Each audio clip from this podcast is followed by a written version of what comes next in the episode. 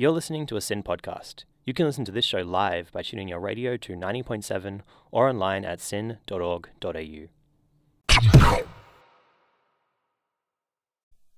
Kids should go to school. That's what we're committed to. Do. We want it! I haven't flip flopped. I said no originally, then I said yes, then I have said no, and I've stuck to it. I didn't need to do this. I've already done a lot of wall for the election. The English fought a civil war over this ba- over this matter. don't deal with the nuance of the Canberra bubble. I don't know what to do with it. We have so much money. What we want is more learning in schools and less activism in schools. issues that perhaps may be controversial today,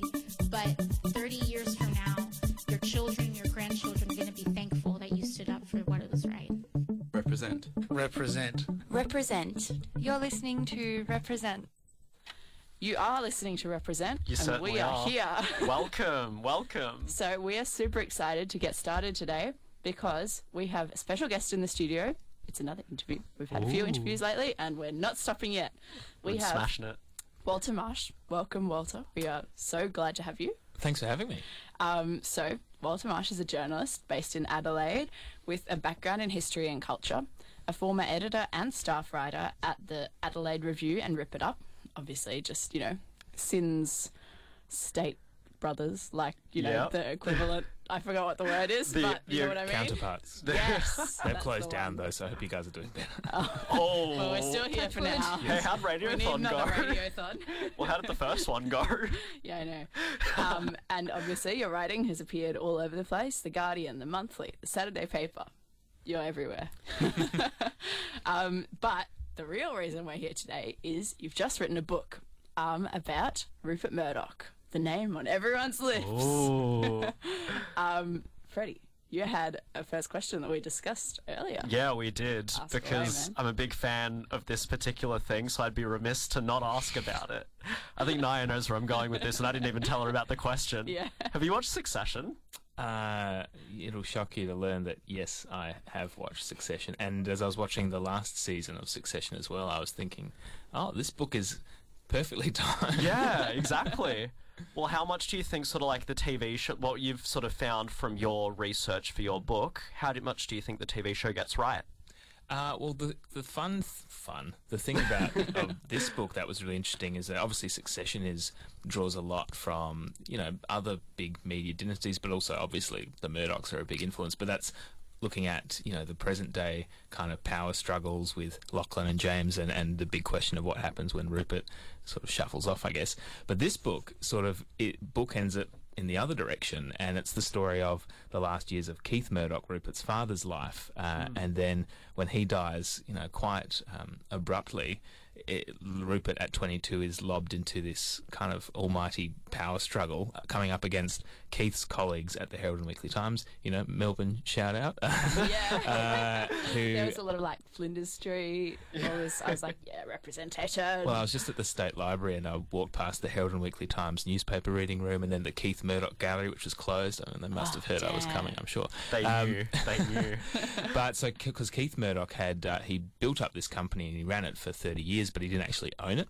So the last few years of his life, he'd spent kind of uh, cannibalizing the company from within to try and build up this little side company that was owned by the Murdoch family and could be passed on to Rupert, his son. In his will in 1948, he said that he wanted Rupert to. He wanted to give Rupert the chance to live an altruistic, useful, and full life uh, in the media. Uh, you know, he had high hopes, uh, and so this was the vehicle for him to do that. But as a result, all of his colleagues at the Herald and Weekly Times, like Jack Williams, uh, who was supposed to be his successor as editor, um, they'd watched him. As Williams said, it was kind of skullduggery and unblushing theft. So when Keith dies, Rupert is faced with, you know, all of his former colleagues who just want to claw it all back into the empire, uh, and Rupert is. You know, he wants to hold on to it. So that's the kind of big succession battle, I guess, that this book deals with. I mean, it was interesting reading early on. It was sort of about there was quite a big difference between Rupert and Keith, sort of in their personalities. I got the sense, but then you know when you sort of think about it from the way that they've both built their careers up, it's really just like father, like son. Yeah. Yeah. You're pointing at me. Yeah, I am. I, uh, yeah. You wrote some great questions. I did Ask ask great away. questions. Thank you. Um, well, let's go with my first first one. I was very excited about this one. Newspapers keep disappearing. Mm. We're seeing less and less. How do you feel about that? I mean, having written this, and so much of this is entrenched in newspapers and that physical thing you can hold. Mm. What's it like for you doing all this research and then seeing it as it's disappearing? it's just kind of like it's another it's another world really so my experience of of the media so i'm i'm in my 30s uh, uh, and Adelaide, where I'm from, has been a one-paper town since I think March 1992. So I was like, you know, just over a year old. So I've only known Adelaide as a one-paper town, and that one paper, which is Murdoch owned, is now it's looking pretty thin these days. Uh, and so I started this project as an honours thesis when I was studying history about 10 years ago, and then very happily put it like in a drawer and didn't want to think about it for a while, or the Murdochs, but went out to work in the media. And as I kind of alluded to earlier, every place that I went to work, these kind of street presses, these magazines that had been running for decades, like longer than I'd been alive, they all tended to fall over just as I kind of got a job there. You know, correlation, not causation, I'm sure. Um, but it was just a sign because you know they've been bought out by big international conglomerates and they tried to go digital and it had never worked. And then they all kept falling over leaving uh, Adelaide like the rest of the country way more concentrated. And so then when I finally went back and started writing this book to look at Adelaide and Australia in the 1950s where you know the news industry just employed hundreds and hundreds of people and, and thousands of hours of labour every week to churn out the news. And it was consumed like en masse in a way that you know no one is consuming the same sources of media uh, in the same way as they did back then. So it was just yeah really fascinating. But then it was also interesting to see, you know, like a lot of the same kind of issues that we are navigating today. They're still being debated back in back in the 1950s. So like one thing that's interesting about the Rupert story is that he inherits this afternoon newspaper, and the afternoon newspaper, its whole model is kind of geared towards like 1950s clickbait sensationalism because their whole model relies on selling papers to whoever's walking by, and they need the catchiest sort of eye-grabbing headline that they can put on the front.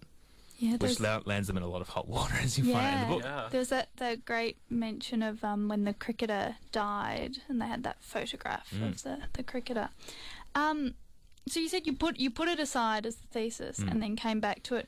What was the process of writing it? Did you did you do a whole lot of research and then sort of file through the research to write the book, or were you starting the book and then And actually, what was the catalyst to go back to it? Yeah. Uh, good question. Well, uh, so firstly, the the research. So I'd, I'd gotten a good sense of what was out there when I was doing the thesis, and uh, obviously, an, an, a university thesis, it's like sixteen thousand words, and it's a different kind of thing. Uh, so there was a lot that I didn't put into it, but when I sort of started thinking about it as a book, I kind of knew what was out there um, and what holes needed to be filled, what I needed to go and, and look for more stuff. Um, but what made me do it, it was kind of like 2019, and I was working at the Adelaide Review, and it was kind of a dream job in Adelaide as far as media jobs go. But I could kind of see that, you know, maybe that it wasn't a publication with a long future ahead of it. Uh, and then the pandemic happened, and, uh, you know, everyone's working from home.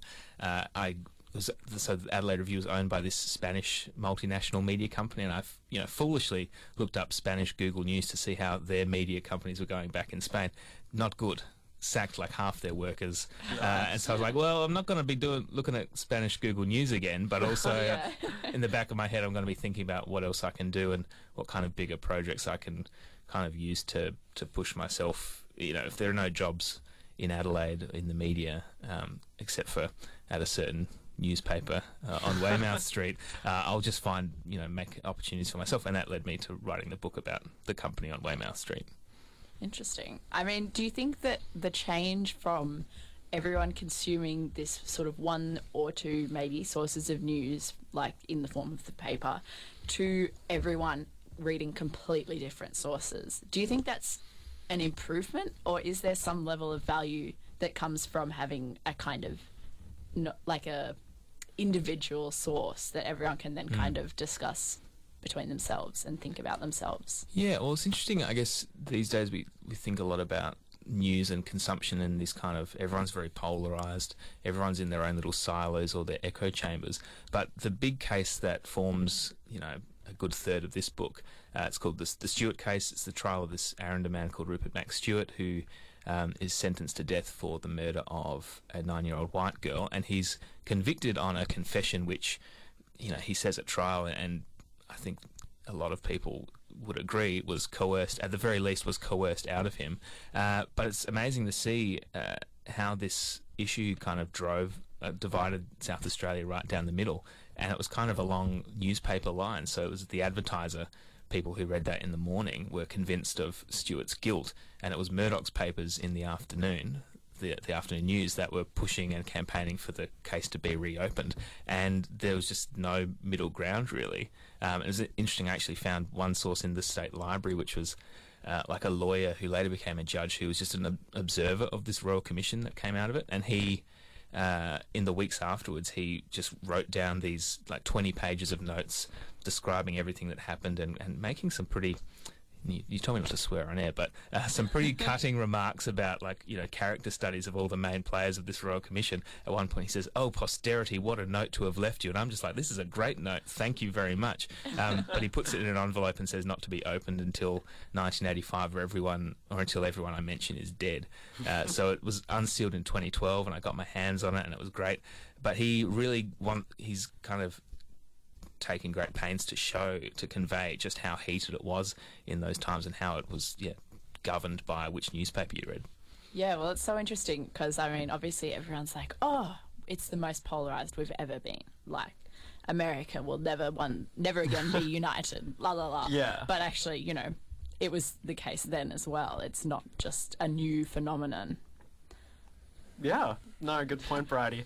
So, just thinking out loud. Something, I'm just I'm really pondering what Bridie just said. It was fantastic. So, um, of course, in writing this book, you think there's like there's a lot of value in sort of knowing like uh, Rupert's sort of origins as the media mogul that he is now. So, how much, I guess. Um, do you believe that it's sort of in the public interest for the everyday Australian to know about this gigantic figure in our lives, whether we know know how much influence he has or not? Yeah, I mean, there was certain. I mean, a lot of the stuff that I found is it was already in public records, uh, was in transcripts, or it was on the record in various places. Some of them haven't been revealed necessarily, like his private letters with various people. Um, but and on some some level, when you when you're going through someone's papers and these very intimate correspondence, you kind of uh, inevitably you feel like, oh, this is kind of almost feels a bit prying. But in this instance,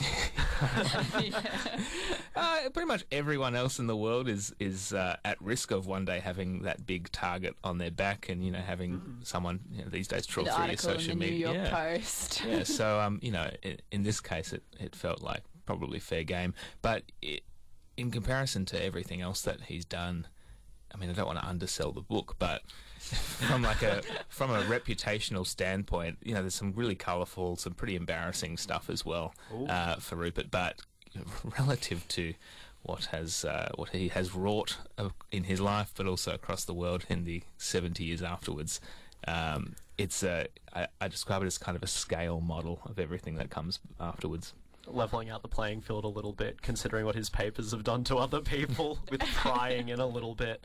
And you mentioned that a lot of it was archival, but you also did find a lot of new, previously unseen sources. Can you Mm. talk a little bit about uncovering all of that? Yeah, so I had that that great letter was all those notes, those legal notes were one good example. But so, for example, the um, the the Stuart Royal Commission in that case that then led into a seditious libel trial, which really forms the climax of the book. Um, I kind of framed the book as a bit of like a who done it uh, as we build towards the point of, of it, the big reveal of who wrote these sensational headlines that got them, you know, hauled before court. Um, and so that those transcripts were just sitting in the state library um, in South Australia. And when I opened, you know, the first folder, and it's it's a it's a transcript of these police officers going into the News Limited offices and interrogating the editor, and then later Rupert himself. And Rupert is just kind of stonewalling, uh, refusing to admit that he's a journalist, that he's involved with any of these things. And it was just it just was such an interesting and dramatic scene that I thought, why hasn't anyone, you know, really run with this? There's been, you know, movies and other books, but I guess the thing about this story as well is because he's lived such a long and colourful and I think it's fair to say, pretty scandalous life. All the biographies that have been written in the last sort of 40 years tend to, the, this period becomes a very small, small footnote. Uh, there's a few books in the 70s that delved into it, but I was finding there was all this material that just hadn't been poured over and hadn't been poured over with an eye to everything that comes afterwards in quite the same way. So, yeah, there's a lot of just, it was just ripe for the telling. And I was really pleasantly surprised the more I kept digging how much the story just unfolded in front of me in a really self-contained way. And because Adelaide's such a small town then and today, uh, you had the same recurring characters coming back in. You know, Rupert, the the seven-year period that he's in town, he's they're kind of is pissing off a swear word. I don't think so. No, that's he's, fine. He's irritating the same people, the same institutions over and over again over this seven-year period in this kind of small insular parochial town which is kind of like a crucible, I guess, that leads to this big trial at the end. So, yeah, I uh, don't know if that answers your question, but no, I, I had a lot of fun good. with it. yeah.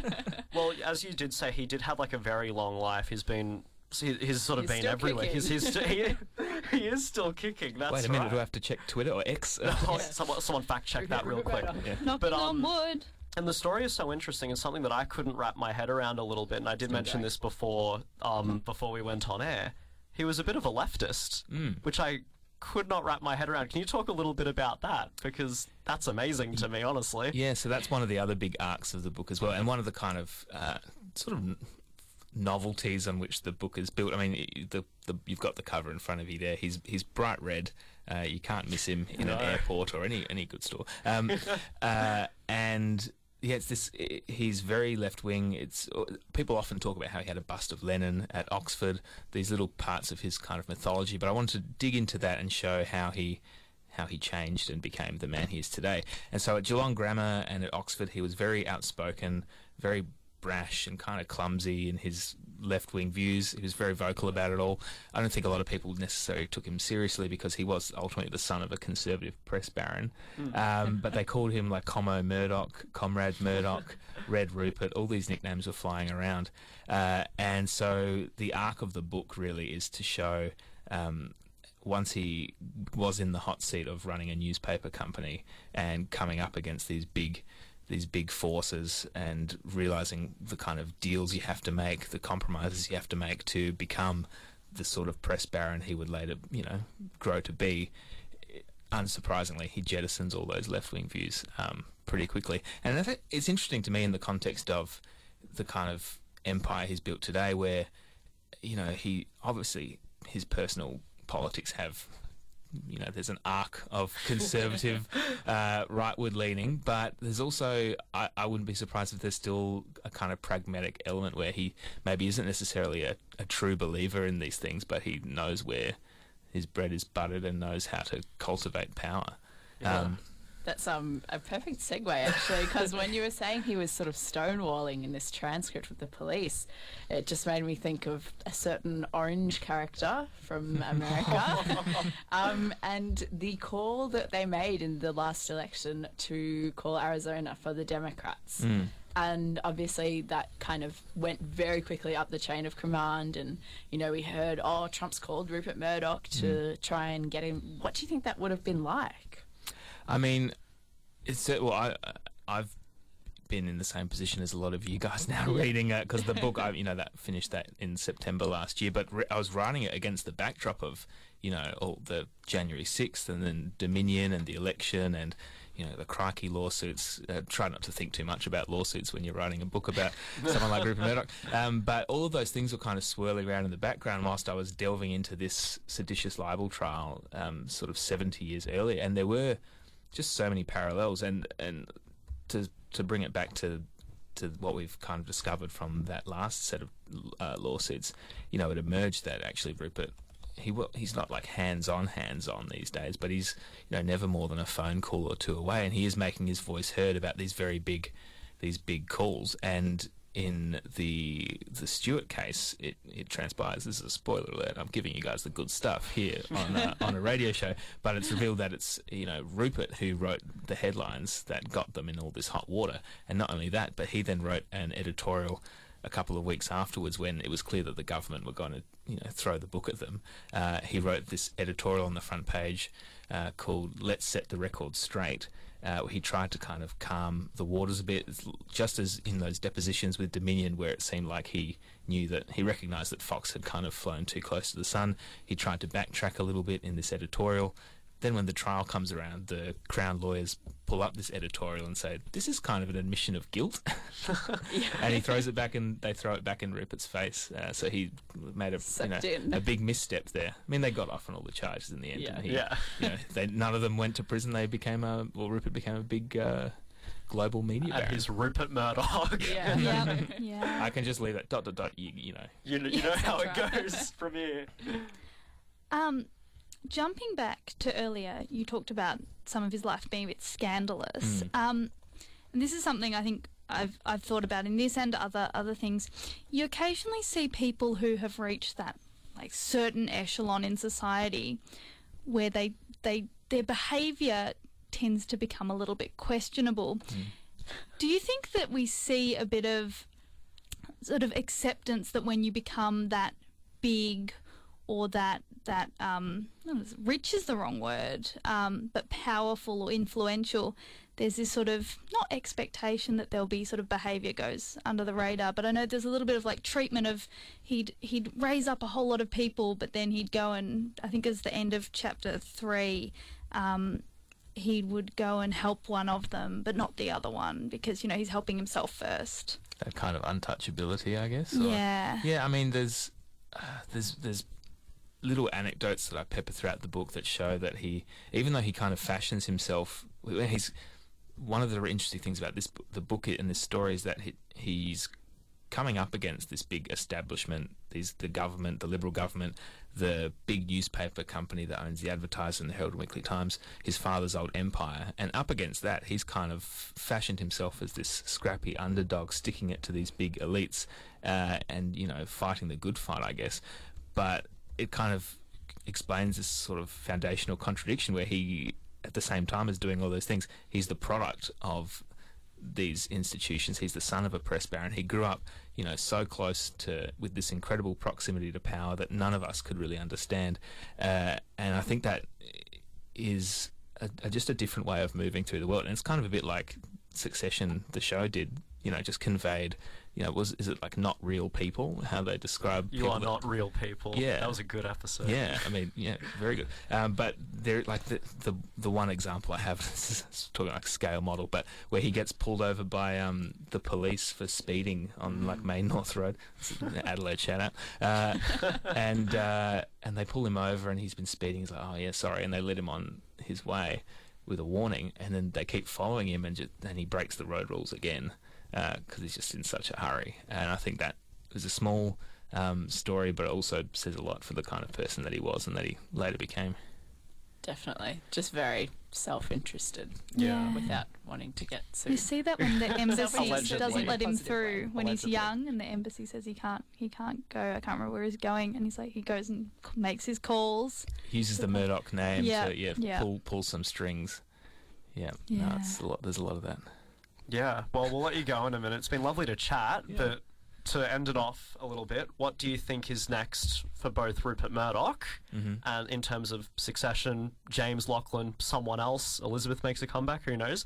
Uh, and also, what's next for yourself? Yeah, well, for I mean, my understanding is that Rupert supposedly is is working from home and he's taken a step back, and and Lachlan's in sort of the hot seat, um, and Rupert's on a you know a mega yacht or something with his new paramour. Um, As one does. but I, you know, the, the part of the whole story of, of this book is how he gets to a point where the whole company and the whole Murdoch story really is about sort of one man control and asserting that absolute control, and that's the kind of model that he built this company over. And even if he wasn't micromanaging every corner of the empire, he sort of had this top-down model where every chain of command kind of knows, like they know they know the, the score really, so they, they Yeah. don't have to ask, or Rupert doesn't have to tell them how to do it.